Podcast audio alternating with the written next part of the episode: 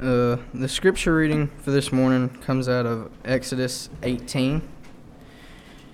That's on page 70 in the Black Pew Bible.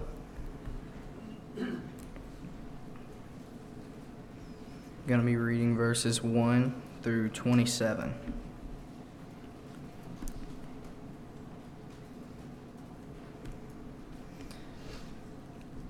Jethro, the priest of Midian, Moses' father in law, heard of all that God had done for Moses and for Israel, his people, how the Lord had brought Israel out of Egypt.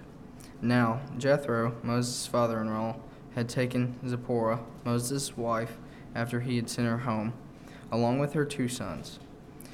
The name of the one was Gershom, for he said, I have been a sojourner in a foreign land. And the name of the other, Eleazar, for he said, The God of my father was my help, and delivered me from the sword of Pharaoh.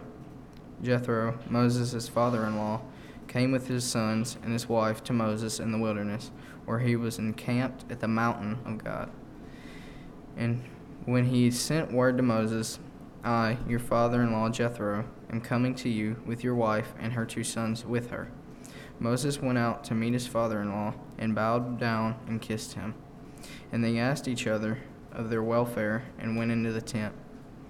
Then Moses told his father in law that all that the Lord had done to Pharaoh and the Egyptians for Israel's sake, all the hardship that had come upon them in the way, and how the Lord had delivered them. And Jethro rejoiced for all the good that the Lord had done to Israel, in that he had delivered them out of the hand of the Egyptians. Jethro said, Blessed be the Lord, who had delivered you out of the hand of the Egyptians and out of the hand of Pharaoh and has delivered the people from under the hand of the Egyptians. Now I know that the Lord is greater than all gods, because in this affair they dealt arrogantly with the people. And Jethro, Moses' father in law, brought a burnt offering and sacrifices to God. And Aaron came with all the elders of Israel to eat bread with Moses' father in law before God. The next day, Moses sat to judge the people. And the people stood around Moses from morning till evening. When Moses' father in law saw all that he was doing for the people, he said, What is this that you are doing for the people? Why do you sit alone, and all the people stand around you from morning till evening? And Moses said to his father in law, Because of the people come to me to inquire of God. When they have a dispute, they come to me, and I decide between one person and another and I make them know the statutes of God and his laws. Moses' father in law said to him, What you are doing is not good. You and the people will certainly wear yourselves out, for the thing is too heavy for you. You are not able to do it alone. Now, obey my voice. I will give you advice, and God will be with you. You shall represent the people before God and bring their cases to God and you shall warn them about the statutes of the, in the law, and make them know the way in which they must walk and what they must do. Moreover, look for able men from all the people, men who fear God, who are trustworthy and hate a bribe, and place such men over the people as chiefs of thousands, of hundreds, of fifties, and of tens. And let them judge the people at all times. Every great matter they shall bring to you but any small matter they shall decide themselves. So it will be easier for you, and they will bear the burden with you. If you do this, God will direct you. You will be able to endure, and all the people will, will also go to their place in peace. So Moses listened to all the voices of his father in law and did all that he had said. Moses chose able men out of all Israel and made them heads over the people, chiefs, of thousands, of hundreds, of fifties, and of tens, and they judged the people at all times. Any hard case they brought to Moses, but any small matter they decided themselves. Then Moses let his father in law depart, and he went away to his own country. Turn your Bibles there if you if you've closed them back to Exodus 18. Sammy read our teaching text this morning. And that's where we'll be. I got an email from Pastor Niku. They, they arrived back in Romania to their home, had a good uh, trip back, and um, it was a joy for him to be with us. And he again extends his gratitude to the church for all that we've done for them, and he had a sweet, sweet time here with us. Let's review where we are in Exodus 18, kind of get our bearings, and we'll do that, uh, kind of understand the context by reviewing the promises God gave to Abraham. You remember at Genesis chapter 12, God called Abraham and, and gave a, a, promise to him, several promises to Abraham. Uh, God promised Abraham that he would become a great nation. And we've seen that, haven't we, in, in the Exodus as the Israelites, 400 years, were in Egypt and there was a population explosion of the Israelites while they were there, and this, that led to their enslavement by Pharaoh. God also promised a land for his people. Do you remember? He promised Abraham, I'm going to give you a land, that promised land, the land of Canaan. And after the rescue of God's people from the hand of Pharaoh, the Israelites are headed where? Where are they headed right now? Toward the promised land, right? They're headed towards that land. And, and there's different outlines. Um, we've got uh, maybe a, an outline for you and this is a geographical outline. I think it's really helpful. Outlines are great for us, they help us uh, understand the scriptures. We've seen chapter 1 through 12, the Israelites are in Egypt.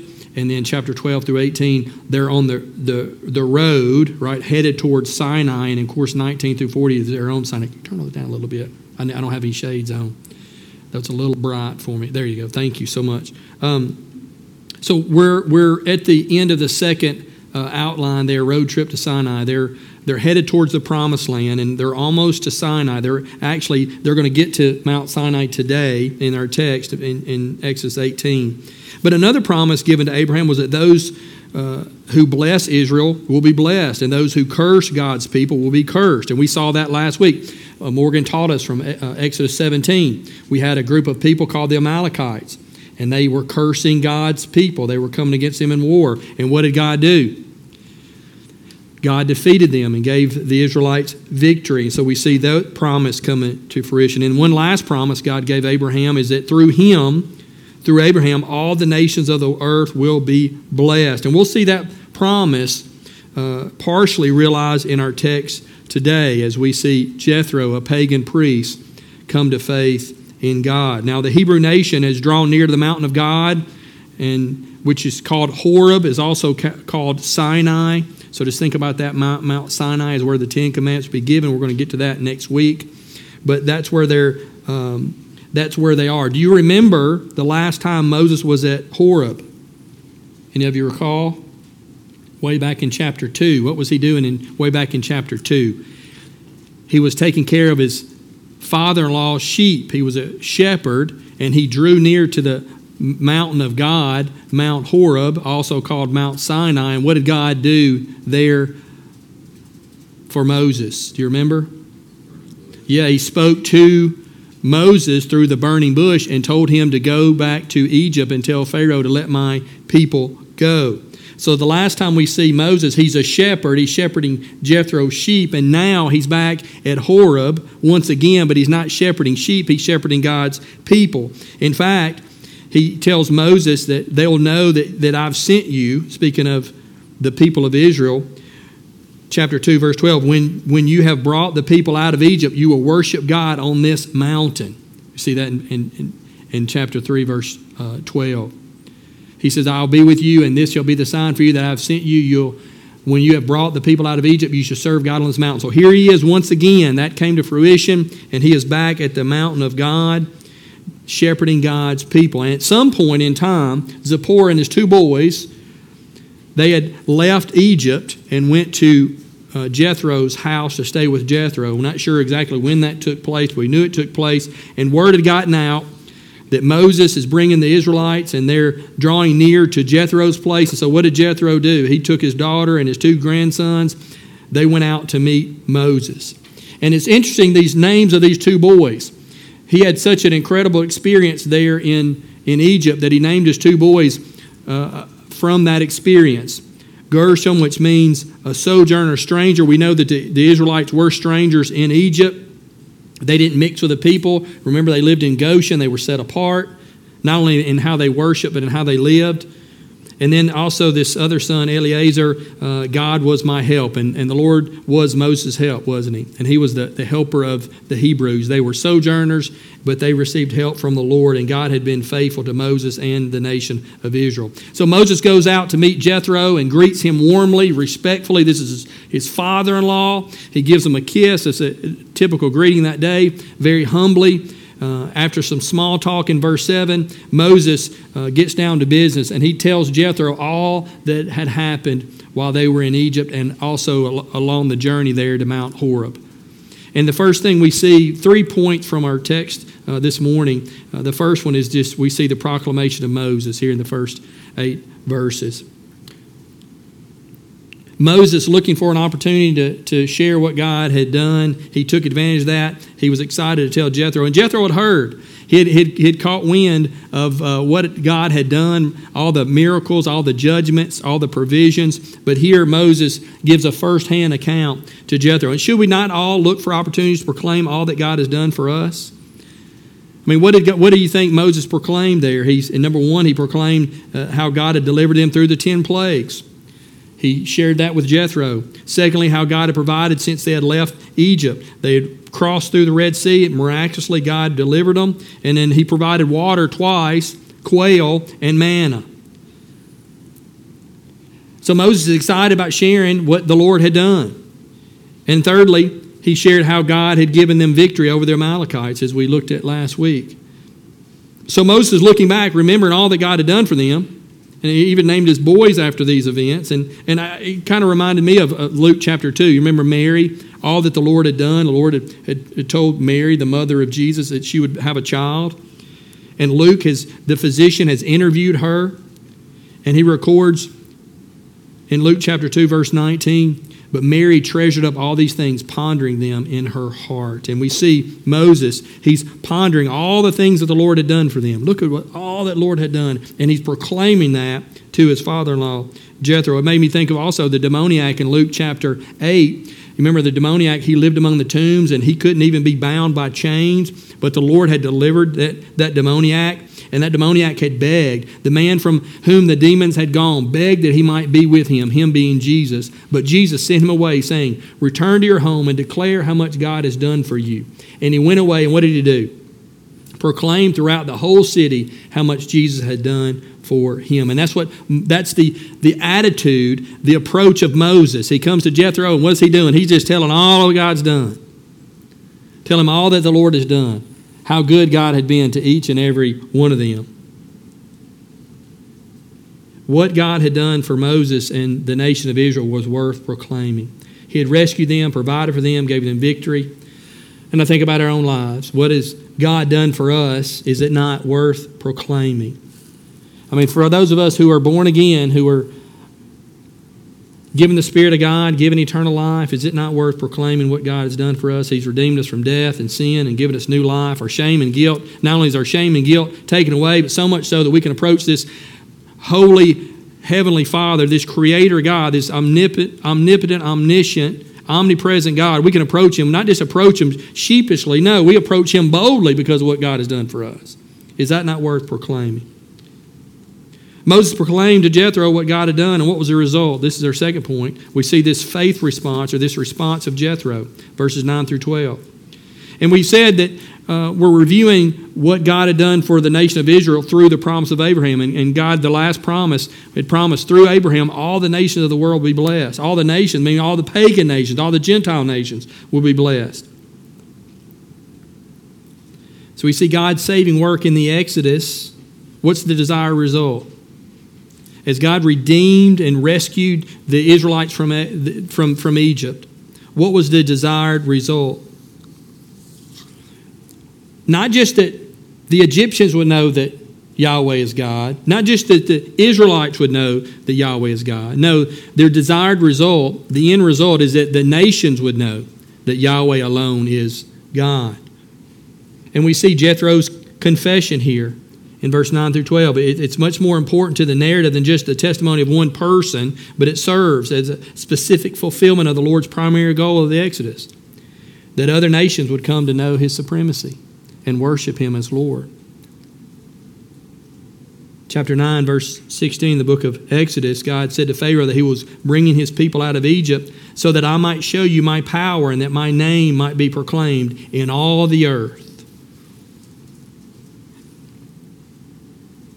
Jethro was a, a pagan priest of Midian. And no doubt, you think about Moses, that he spent years, decades with Jethro. When he first married Zipporah, began his family there in the desert. You could just imagine the, the countless conversations they had about Yahweh, the one true God, the Hebrew God, the God that the Hebrews worshiped. But he was a a pagan priest who worshiped idols. And verse 11 tells us that he finally concluded after Moses' testimony that Yahweh was greater than all gods. I think that points to the fact that he was a, a pagan worshiper, a, God, a, a, an, an idol worshiper. But notice his response after Moses proclaims what God has done. What is his response? There in verse 9, several responses. And think about your, your uh, experience. We're doing evangelism training on Wednesday night. We want to equip our people to share the gospel. We, as believers, we should share the gospel. Uh, you know, well, how often should we share the gospel? We should be looking to share the gospel all the time. None of us do that like we should. Some of us, when we do it, we don't do it as we should, right? But that's that's what we should do as as Christians. We should share the gospel. We should tell of all that God has done for us. And think about your experience. Some of you have experiences recently as you share with lost people. Maybe it's your coworker, maybe it's a family member, maybe it's a husband, maybe it's a wife, maybe it's a child, maybe it's a neighbor. What has been your experience? I would, I would, I would venture to say that most of our experiences, the result that, that the response that Jethro gives is a lot better than the response you've been given recently as you share the gospel. And it's true, as we read the scriptures, most people don't embrace the gospel. Most people are traveling down the wide road that leads to destruction. Many enter that road. Many enter that wide gate and are on that, that broad road that leads to destruction. But think about that small gate and that narrow road that leads to eternal life. That's the road that us believers are on, Savannah. And that road there, very few are on it. Very few. And that's our experience, right? We share the gospel with 10 different people. How many people respond positively to the gospel? Not the majority most of the time. But what about Jethro? His, his response is probably better than one you've received lately after you share the gospel. Look at verse 9. What did he do? He rejoiced. He rejoiced. In verse 10, he praised the Lord. He blessed the Lord. Bless the Lord who has delivered you out of the hand of the Egyptians and out of the hand of Pharaoh and has delivered the people from under the hand of the Egyptians. He blesses the Lord. He praises the Lord. And look at verse 11. He acknowledges that Yahweh is greater than all gods. Yeah, this, this, this God called Yahweh is indeed the God of all gods the most powerful one. And look at verse 12. What did he do? This is an Old Testament appropriate response to the Lord. He offered up sacrifices to the Lord. That's what they would do in the Old Testament. To those who trusted and, and loved the Lord, they would offer up sacrifices to Him.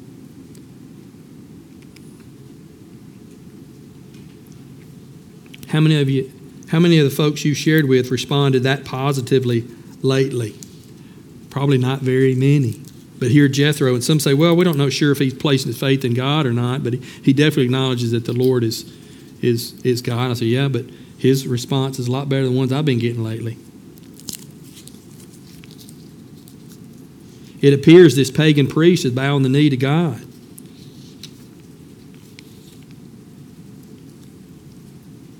What do you think? I think it's very much likely that's what's taking place here. And thirdly, we see, we get into verse 13 through 27, we see the wise counsel of Jethro. Here's a man who's bound the knee to Yahweh, paying homage to him, blessing him, praising him, offering up sacrifices to him. And then what does he do? He offers up some really good counsel to Moses. Now, Moses is sitting before the people from day, from can to can, from daylight to dark. And what's he doing? He's doing what the prophet of God is supposed to be doing He's taking care of the people and he's, he's trying to mediate between all of these issues. Got some conflict going on, some legal affairs that need to be sorted out, some conflicts that need to be mediated. And so that's what Moses is doing. And as Jethro sees him doing that, he says it's interesting in verse uh, 17. He says, What you're doing is not very good. You could just imagine Moses, he's, he's can to can't doing all he can do to keep up with all these issues and, and shepherd the people. Never, he's a prophet of God. But Jethro sees this as not a good thing. He's not handling that as he should, and so he gives him some counsel, doesn't he? He proposes a new form of, of government or a judicial system, a way of deciding these legal cases. And he, he suggests that Moses kind of serve as the chief justice, deal with all the hard cases, right? But it's also a plan for to, to provide pastoral care for the people. He says, find capable men to help you out, to handle this workload. And notice the type of men that Moses should appoint. Look at verse 21. You don't just get anybody, but get able men from all the people, men who fear God, who are trustworthy and hate a bribe. So not only to have the ability to make good judgment, but they'd have the, the morality to cause these this system to be above reproach, right? And so that's what Moses did. Look at verse 23 says, If you do this, God will direct you. You'll be able to endure, and all the people also will go to their place in peace. In other words, it's just a better way of doing things. You're going to wear yourself out. You can't handle all this. You need some help. Look at verse 24. So Moses listened to the voice of his father in law and did all that he had said. Moses chose able men out of all of Israel and made them heads over the people, chiefs of thousands, of hundreds, of fifties, and of tens. And they judged the people at all times. Any hard case they brought to Moses, but any smaller matter they decided themselves. Then Moses left his father in law, let his father in law depart, and he went away to his own country.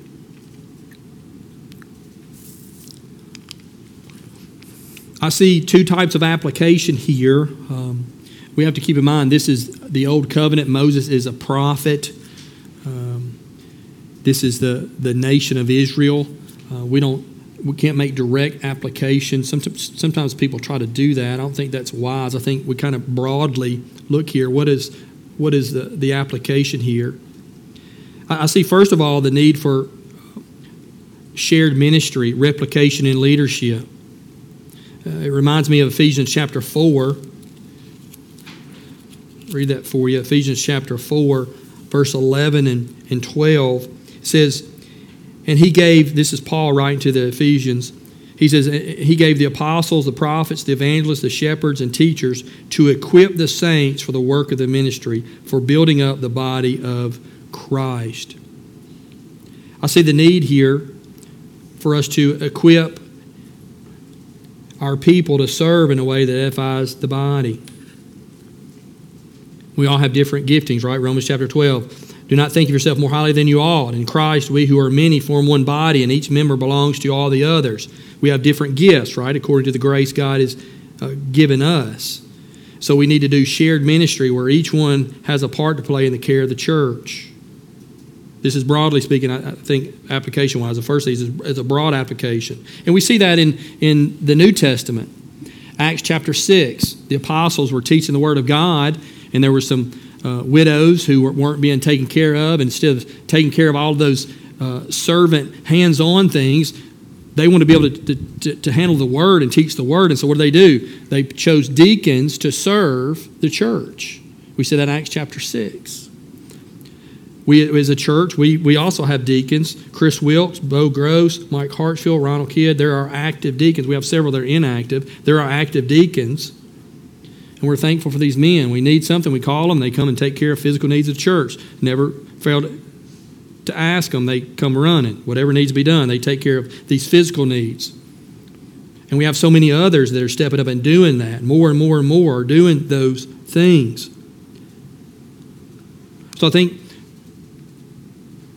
for us as a church, we have to continue to, to do that, develop and equip and empower the church as a whole to do ministry. Empowering, equipping, teaching how to, how to serve. I said that when I first came to, to Beaver.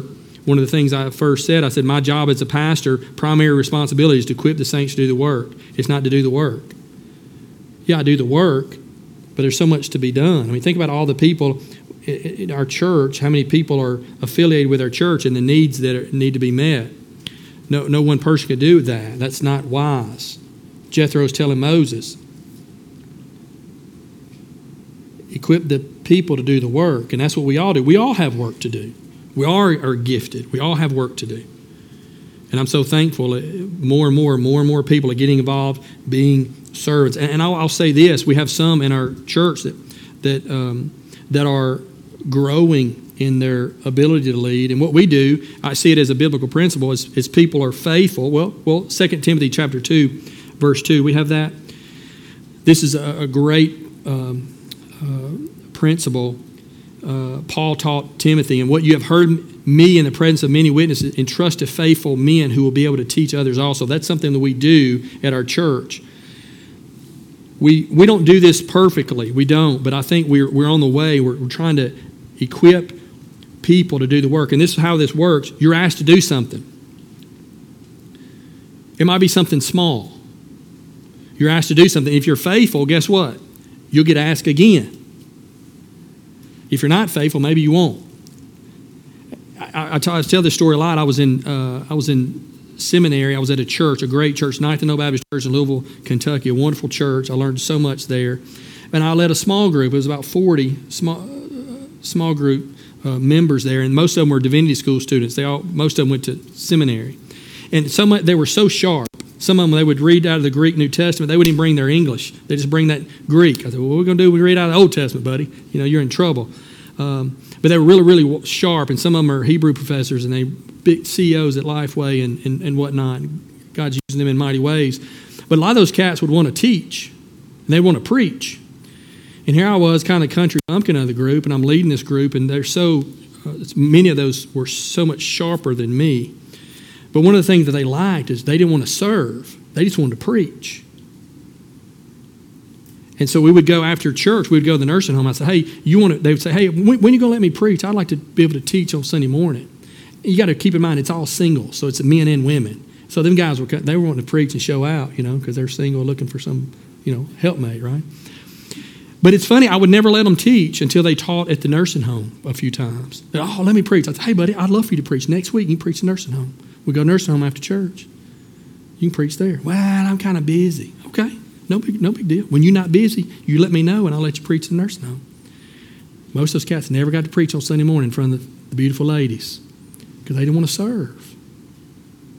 The guy that eventually led that small group after me, Dave Harry, met him one week. First time he came to church, the next week he's out parking cars about 30 minutes before church started. I saw that cat parking car, like, huh, that's a keeper right there. You know what? He got to lead that group. He got to preach and teach week in and week out. Why? Because he's a servant. He was faithful to little. God put him in charge of much. And I'm going to be honest with you. We're kind of blue collar here at Beaver. And what I mean by that, that's not a bad thing. We kind of have that blue collar work ethic. I know a lot of you aren't blue collar, you're white collar folks, but we kind of have a blue collar work ethic. If you want to teach and preach and lead, you got to serve. And I can tell you, all our small group leaders, you want to be a small group leader here? All our small group leaders, you know what they are? They're servants. If I need something, we have work day. Rodney Moody going to be here. Blake Shakel going to be here. Chris Wilkes going to be here. These are. Chris McWilliams, he going to be here. Yeah, they're faithful serving. So what happens? We put them in charge of much. Teach the word, teach the word, teach the word. Yeah, we want to teach the word. We got to be able to serve first. Do the little things. Be faithful little things. We put you in charge of much. And that's what I think we see here broadly, how we apply this text, this Jethro principle, right? Reproducing yourself. And I'm so thankful the Lord's raising up men, raising up men, raising up women in our church that are being faithful, and God's putting them in charge little by little of, of, of more. Jethro principle. I think oftentimes churches are real clergy centric. they kind of have this old school mentality. And this is the way it was when I grew up.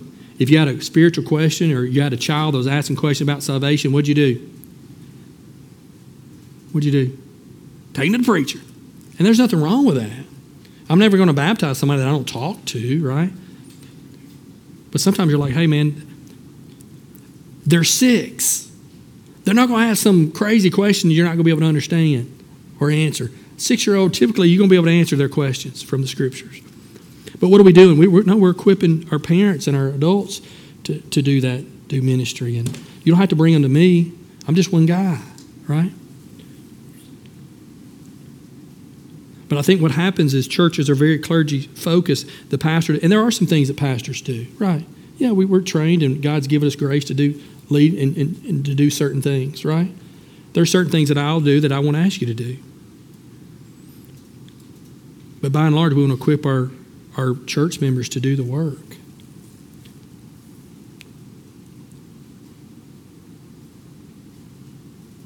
We got a great group of men that are stepping up. It's, it's, it's incredible. When I first came here, if I went out of town, I had to find somebody to, to come in to do the preaching. And now I don't have to be here, and we can we got three or four guys that can handle the word faithfully. And I'm so thankful. And we have small group leaders. Our small groups are multiplying. Our small group leaders are multiplying, and, and our small group leaders are reproducing themselves and training others to do that. And I'm so thankful. Giving men opportunities to serve, grow in skill, grow in their gifting, use their giftings, figure out what their giftings are. So thankful for that. Sometimes, as clergy centered churches, we stifle the growth of the church because people just come and sit and they leave and they're not doing anything. No, we as a church, we all serve. We all serve.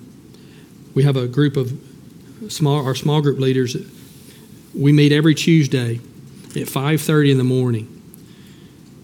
You think, well, why do you meet at 5:30 in the morning? Because 5:30 in the morning, nobody's doing anything, right? Try to meet on Tuesday night, and somebody's got a ball game or something's going on, right? Nobody's doing anything at 5:30 in the morning. These cats, they get up, and we meet every Tuesday morning, 5:30 to 7. Now, some of them are going to work, right? Bo's going to work. We call him on the way to work, right? And we'd have a conference call, and we meet and talk about our people and our small groups and what's going on with each one. And, and yeah, they they willing to do that. You think, well, I don't know if I'd ever want to do that or not. Well, you'll never be a small group leader here. No big deal. Just part of the deal, right? Small price to pay to be able to lead and shepherd. I'm so thankful for these men. Lord's raising them up, and they're doing a great job shepherding, under shepherding, caring for our people. And we have to do that, right? Our church is growing, and we have new people coming to our church every week. How are we going to care for those people? We can't. One person can't do that. Two people can't do that, right?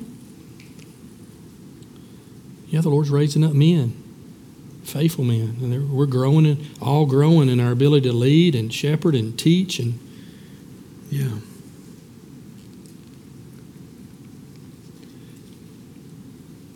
So I think broadly we think about the Jethro principle and equipping everybody in the church, equipping people to do ministry, but more specifically, we're going to equip men, right, to lead and teach and, and shepherd their households and, and shepherd their, their flocks and their small groups.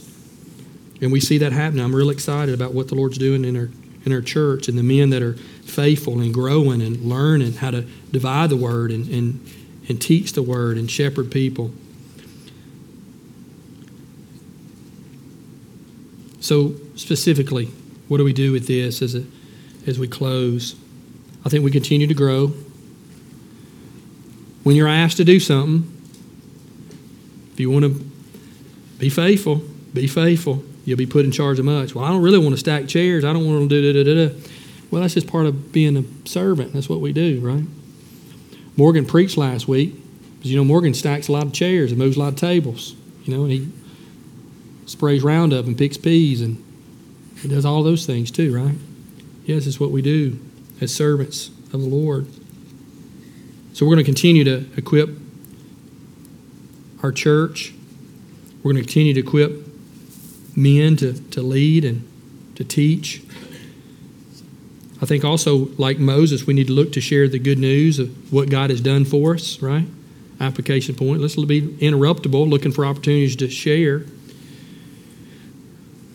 I think about Moses, him looking forward, anticipating, recalling what God has done for him. And today, leading into the Lord's Supper, we get to look back, recall what God has done, and we're going to celebrate what God has done for us believers as we take the Lord's Supper.